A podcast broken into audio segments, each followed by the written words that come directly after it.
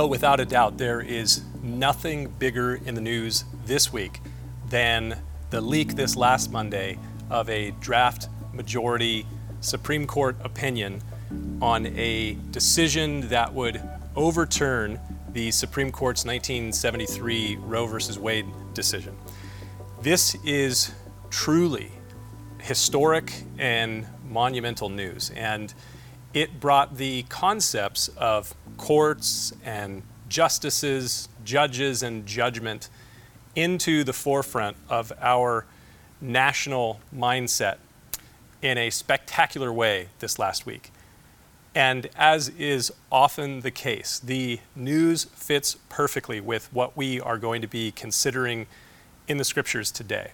I didn't plan it this way, couldn't have planned it this way, but I couldn't have planned it any better either. So uh, we're going to be in a passage of scripture today that deals with judgment. The reason that the court's decision is such huge and historic news is because the issue of abortion, which is obviously the core focus of Roe v. Wade, the issue of abortion is the major political dividing point in American society, and it has been for, for decades, for all of my life and more. For those that have strong religious affiliation in America, especially Christians, a candidate's policy, their views on abortion, are often at the top of the list for making voting decisions in the US. And for those that are ideologically left leaning or progressive, maybe wouldn't identify necessarily as religious or Christian most often, it's no different. That often is the major determiner for a lot of people, or at least it's at the top of the list of things that they're going to be considering when they are casting their vote. If you're on the right, it is highly likely that you are pro life. And if you are on the left, then it is equally as likely that you are pro abortion. I'm not sure that there is a more inflamed debate in America than the topic of abortion, which means that as soon as the leak hit the news this last Monday evening, social media was lit and the condemnations began flying. Some on the left, they were saying things like, You hate women. You hate women and want them to die. You want women to be subjugated and enslaved. You don't care about choices. And then some people on the right would respond, well, you hate babies and you want to kill babies and you don't care about life. In such an environment, it is virtually impossible to have a calm, coherent conversation with someone who believes other than you do the chaos that I anticipated at the beginning of 2020, it, it just continues. It continued through 2020, 2021, and well on into 2022. And we're not even really full way half through the year yet. And you can be certain that the chaos of the next six months leading up to the midterm elections is just going to be crazy once again. But when major divisive issues like those that are in the news this week, when they come up, and individuals they they line up with their side on the right or the left pointing the finger of condemnation at the other side shouting things like you hate women or you hate babies. At that time when there is this contention and condemnation the teaching of Jesus in Matthew chapter 7 I don't think it could be any more appropriate. We read in Matthew chapter 7 verse 1 the opening verse judge not that you be not judged. Now, this is a favorite verse of a lot of people who have never read the Bible. My friend David Guzik, commenting on this passage, he says, Among those who seem to know nothing of the Bible, this is the verse that seems to be the most popular. In 2008, when the debate over same sex marriage was at a fever pitch here in my state, in California, this verse was thrown around quite frequently by people who are not necessarily Christians or churchgoers. More than a few times, I have heard people say to Christians, these are people who aren't Christians, saying to Christians, You're not a very good Christian because Jesus said, Thou shalt not judge. This is perhaps the most well known, least known teaching of the Bible. It is right up there with another most well known, least known teaching of the Bible, and that is that God helps those who help themselves. And I say most well known, least known teachings of the Bible because the Bible doesn't teach either of those things. It does not teach, thou shalt not judge, and it does not teach that um, God helps those who help themselves. So the Bible doesn't teach those things, but a lot of people think that the Bible does teach that. Now, I absolutely love when I hear someone say something like, How dare you judge me, you bigot? They, they don't recognize that they just did the very thing that they are chastening someone from apparently doing. But in actuality, it is impossible for us to not judge. We would not survive as individuals, or really, I don't think we'd survive as a species if we did not make manifold judgments continuously. We judge foods that we should or should not eat. We judge places that we should or should not go. We judge people we should or should not associate with. Every single day, you and I make judgment after judgment. And you have to do that to survive. The problem is, as we all know very, very well, our prejudice, which simply means our prejudgment, is not always valid or accurate, right, or true. There, there are times where we make wrong judgments, snap judgments of people or of things. So we get it wrong. And because we get it wrong, Jesus teaches something very important in this passage about judgment. Does Jesus teach, thou shalt not judge? Well, the answer to that question is no. That's not what this passage is teaching, as we are going to see. And ultimately, this passage isn't really entirely about judgment or judging, as much as it is about humility and self examination and then our own personal individual transformation. It's important for us to remember the context where this teaching is found. The larger context of our current study here at Cross Connection Church is in Jesus' teaching that is called the Sermon on the Mount. We're doing a short series the last two weeks, this week and then next week, called Unmasking Jesus, where we are looking at some passages of Scripture that I think are sometimes overlooked from Jesus and sometimes misunderstood by Jesus, but are very applicable for us at this moment. So, this teaching in Matthew chapter 7, the first five verses that we're going to consider today, it is in the midst of that context as Jesus is teaching his disciples. Matthew chapters 5, 6, and 7. He is speaking to his followers, those who we would identify as disciples of Jesus. And he is talking about the importance of true righteousness. The religious leaders of Jesus' day, he identifies them in this passage and in other places as well as the scribes and the Pharisees. They considered themselves and in many cases they were considered by others to be righteous. But Jesus teaches in the Sermon on the Mount these words that we looked at last week and the week before in Matthew chapter 5 verse 20.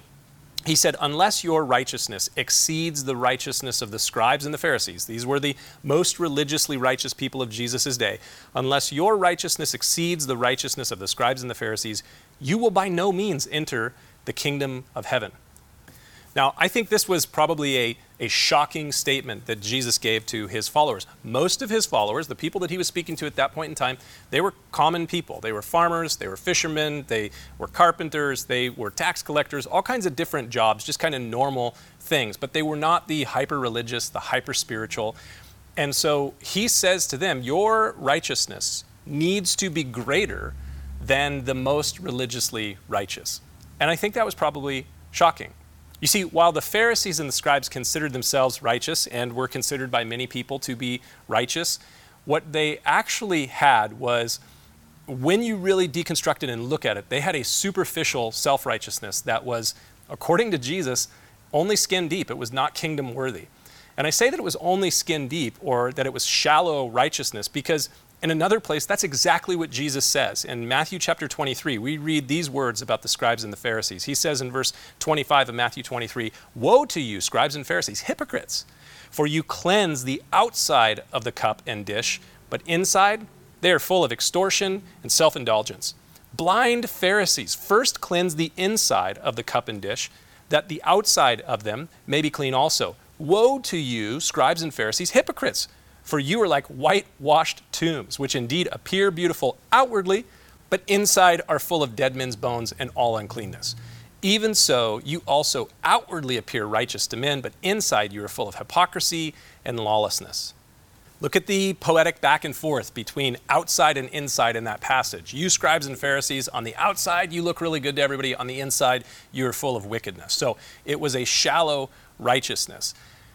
But if you are going to be right before God, which is far more important than being right before men, especially if you desire to see the kingdom of God or heaven, then you must have a righteousness that exceeds or is far greater than the superficial self righteousness of the scribes and the Pharisees.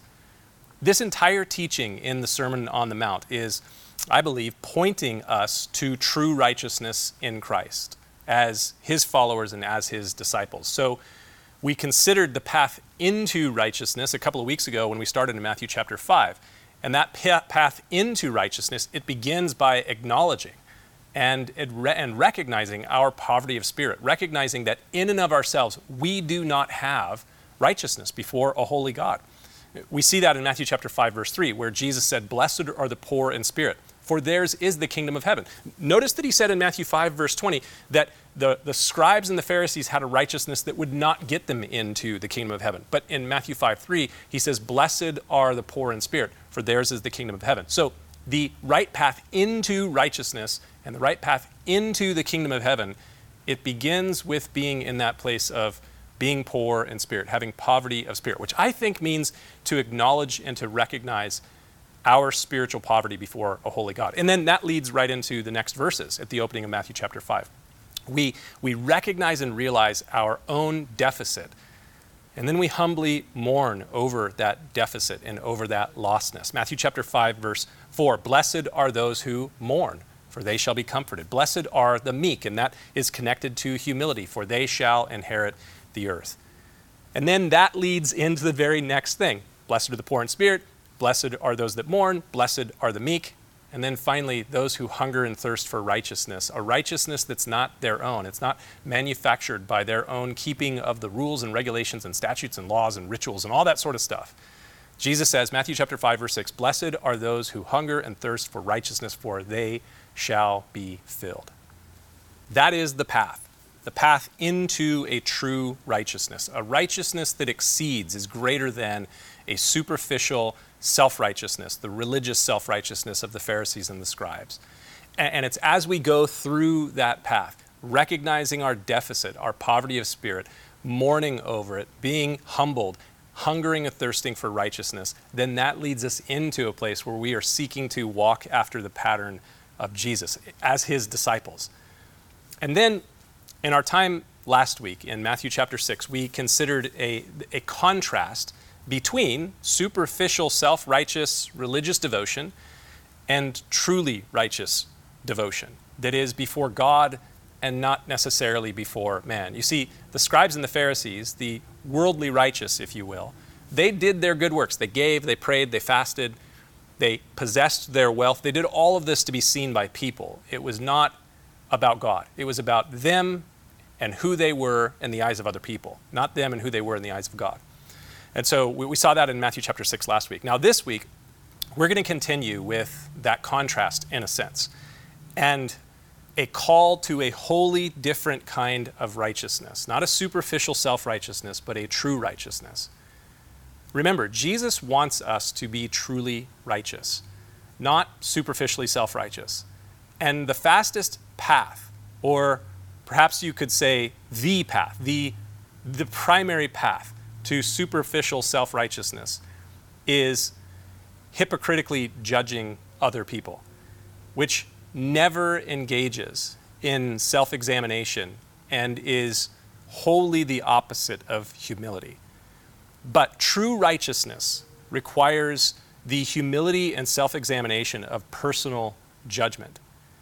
It is a bit of a jump ahead, but the, the key focus of this passage of Scripture, as we're going to see, is what we're going to see in the very last verse, verse 5, where we read these words. And this is kind of a, a trailer, a preface of where we're going in just a few minutes. But there in Matthew 7, verse 5, Jesus says, Hypocrite, first remove the plank from your own eye and then you will see clearly to remove the speck from your brother's eye. Now, I don't want to jump to that quite yet, but that's where we're going. But it's important for us to see that verse to, to understand this truth. Personal judgment, judging myself, that requires humility. It requires a self examination. It's what one counseling discipleship program called biblical self confrontation. And Matthew chapter 7, verse 5 is the core verse of that, that whole program, which I, I went through about 20 years ago in a counseling class that I took. This book is called Biblical Self Confrontation. It was a six month long class, and the, the core focus of that entire book was those words Hypocrite, first remove the plank from your own eye, and then you will see clearly to remove the plank from your brother's eye. That was a, a challenging class. At the time, I was like 22, 23 years old. But I can say that that, that class really challenged me to take a look at my own life through the lens of Scripture and to examine myself and to first remove the plank from my own eyes so I could see clearly to help other people. So that, that class was really transform, transformative in my life. It, it required me to look in the mirror of God's Word and to see the dirt of my own life, which is not easy. Now, that's something that Pharisees don't do self examination and kind of an introspection using the, the light of God's word to show what's really in our hearts and what's really in our lives. So, Pharisees don't do that. And don't miss it. All of us can very easily become what my friend Larry Osborne calls accidental Pharisees if we are not very, very careful. So Jesus says in this passage, Judge not that you be not judged. And he goes on, verse 2 For with what judgment you judge, you will be judged. And with the measure you use it, it will be measured back to you. Now, if you skip down 10 verses from Matthew chapter 7, verse 2 to Matthew chapter 7, verse 12, you will see the verse that we typically call the golden rule. There, Jesus says, Therefore, whatever you want men to do to you, do also to them, for this is the law and the prophets. That's a, a fitting reminder at this point. It's the simple truth of what I like to call thumper theology. Do you remember Thumper from Disney's movie Bambi. And, and in the movie, he says, if you can't say something nice, don't say nothing at all. And, and so that's kind of that same sort of thinking here in this passage. And that's the same theme of what we find a few verses back there in Matthew chapter 7, verse 2. As I said previously, we can't not judge. Let me say that again because sometimes we mix that up in our minds.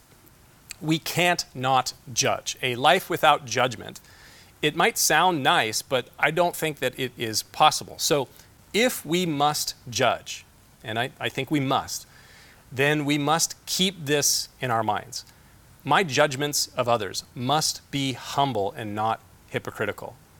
And for both of those requirements to be met in my life, then I need to recognize that I will be judged with the same judgment by which I am judging others. We will be measured by the same standard by which we measure, measure others.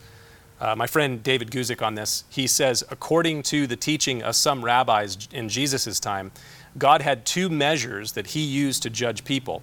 One was a measure of justice, and the other a measure of mercy. And then he makes this statement Whichever measure you want God to use with you, you should use the same measure with others we are going to make judgments of other people. It is part of being human. But when we do, when we judge others, we need to make sure that we are not judging them with a different standard than we would judge ourselves. Self righteousness is always arrogant and hypocritical. It compares the best part of us with the worst part of others. And to this, Paul says in 2 Corinthians chapter 10, verse 12, we dare not class ourselves or compare ourselves with those who commend themselves but they, measuring themselves by themselves and comparing themselves among themselves, are not wise.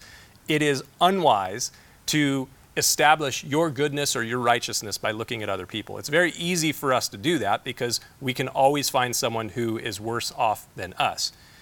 Now, I don't think that it is entirely possible to judge others without comparing ourselves to others, but first and foremost, we need to humbly consider ourselves in the light of Christ. Like I said, it's always easy for me to find someone who is, when I compare them to myself, a lot worse than me and makes me look pretty awesome. But the plumb line isn't the other guy down the street. It's not even the person sitting next to you as you're watching this. The plumb line is Jesus Christ. His perfect righteousness is the plumb line. We saw that when we were back in Matthew chapter 5 because Jesus, the Christ, the Word of God, He tells us what the true nature of the law is, and He makes the law more weighty than the law ever seemed to be. And what that does is it causes us to go all the way back to Matthew chapter 5, verse 3, and recognize our poverty of spirit, that we are, we are lacking in righteousness. So if my judgments of others are going to be humble and not hypocritical, then self examination and self confrontation, those things are necessary. They are essential. So Jesus continues, Matthew chapter 7, verse 3. He says, And why do you look at the speck in your brother's eye and do not consider the plank in your own eye? Or how can you say to your brother, Let me remove the speck from your eye, and look, a plank is in your own eye? Now, get this. It is very important in the Christian life, and really in life in general, to help others to see clearly that they might change and be changed. But we need to engage in some humble introspection before we go and try to help other people see clearly. We first need to look at ourselves so that we're not hitting them with the big old plank that is in our eye as we're trying to help them with their speck that's in their eye. I am no help to others if I have not first examined and judged myself. Now, we love to say things like, I'm only trying to help. I'm just being honest. But have we honestly taken a look at ourselves through the lens of Scripture, through the mirror of God's Word, to see what's actually in our lives? If not, then the first word of Matthew chapter 7, verse 5 is really important. Matthew 7, verse 5, it begins with this word hypocrite! Exclamation point. If you judge others by your self righteous standard, without first judging yourself by a truly righteous standard, then you're a hypocrite. There's no way around this. You are a hypocrite and have Pharisees' righteousness if you unrighteously judge other people. We don't like to hear that. We don't want to be called hypocrites. I don't want to be called a hypocrite. It probably bugs you if you're a Christian and you hear non Christians say, well, the church is full of hypocrites. Now, the reality is that's probably true. But we don't want to hear that we're hypocrites. We don't want to be called a hypocrite. It bugs us. In fact, you might even at this point say, hey, Pastor, why are you judging me when I'm saying, hey, if, you're, if you do these things, then you're a hypocrite? But it, it's important to recognize I'm not the one who's judging you. Jesus is the one. His word is the one there that says, in red, hypocrite. So if you prejudge others without judging yourself, you might feel better about yourself. You might feel good about yourself because you can find people who are worse than you, but you might also be a Pharisee. You might be a good church going person. You might drive the right speed on the freeway. You might carry the, the right kind of Bible, the right version of the Bible. You might have the right stickers on your car. You might vote for the right candidates. You might read the right news sites and watch the right movies and subscribe or unsubscribe to the right streaming services. You might drink or not drink the right beverages, and yet you might be a Pharisee. Seven times in Matthew chapter 23, when Jesus was speaking about the Pharisees, seven times he says in Matthew chapter 23, Woe to you, scribes and Pharisees, hypocrites! Exclamation point. Woe is an expression of grief, and it's attached to the thought, how disastrous it will be for you. That's what he's saying to these very religious people. They were hyper religious, and everybody looked up to them because, man, they had it all going on according to rituals and religious righteousness. And Jesus says, It's going to be disastrous for you unless there's some repentance and there's a transformation in your life, because their righteousness was not a true righteousness, and their righteousness was not kingdom of heaven worthy. And a, a hypocrite, a hypocrite is a pretender. Your righteousness, if you have Pharisees' righteousness, it is a faux righteousness. It is not kingdom of heaven worthy. It is a righteousness that is barely skin deep. It cleanses the outside of the cup, it paints the outside of the tomb, but inside is corruption and wickedness and lawlessness. And Jesus says, Judge not that you be not judged. Not because he's teaching that judgment in and of itself is bad, because we cannot live without judging things. But he says that because unself critical judgment, which is what he's actually speaking against in this passage, unself critical judgment is hypocrisy. Jesus teaches, Judge not that you be not judged, so that you won't be of the hypocrites and be condemned with them. So, what then is the answer? If the answer is that we can't live this life without judging, then, then how do we navigate and do this in the right way? Well, first, remove the plank from your own eye, Jesus says, and then you will see clearly that you can remove the speck from your brother's eye. Matthew chapter 7, verse 5. First, remove the plank from your own eye, and then you will see clearly that you may remove the speck from your brother's eye. This is an important thing for us to take note of. The self deception of what a friend of mine calls log eye disease. That self deception is dangerous. And the cure for this self deception, log eye disease, is humble self examination and personal judgment using the truly righteous standard or the, the truly righteous measuring rod or plumb bob of the Word of God, of Jesus Christ. Jesus is the standard. He is the one we measure our lives by. And once we have examined ourselves in light of His Word and have confessed our sinful failings and hungered and thirsted for His righteousness, again, go back to Matthew chapter 5, verses 3 through 6 again then when we do that, we are able to see clearly to help others. And, and we do need each other in this life as a Christian, on this disciples' path of sanctification. When my glasses are clean, then I can see clearly to help others see clearly. These are crucially important truths. And, and that's why we've been going through them over the last several weeks in this series called Unmasking Jesus. American culture here in May of 2022, it wants to shout, Don't judge me while at the same time condemning and judging everyone else. And as Christians, we are just as guilty of doing this as those who are outside of the church. So something's got to give. And would to God that it would begin with the church. I was talking with my friend David Guzik about this stuff this last week because he had asked me, you know, what are you preaching on this week? And I told him that I'd be in Matthew chapter 7, verses 1 through 5. And uh, David said to me, if you don't know who David Guzik is, you can just go to his website, enduringword.com. He's written commentaries on the entire Bible. But as I, I told him that I was teaching through Matthew chapter 7, verses 1 through 5, he said, Oh, I've got a great message on that passage, which you can pretty much expect that David always has a great message on the passage because he's taught through everything. But he sent me his notes to look at, and I really liked this from David. And so I just want to go through it really quick because I think it's really something for us to think about as we're wrapping up our time here together today. In his message, he talks about six ways that we break the command to judge not that we be not judged. First, he says, we break this command when we think the worst of others. Then he says, we break this command when we speak to others only of their faults. Third, he says, we break this command when we judge an entire life only by its worst moments. I, am guilty of that. I think we probably are. Fourth, he says, we break this command when we judge the hidden motives of others. That person was thinking this, they were seeing, uh, they were doing this, and we don't really know what's going on. Fifth, he says, we break this command when we judge others without considering ourselves in the same circumstance.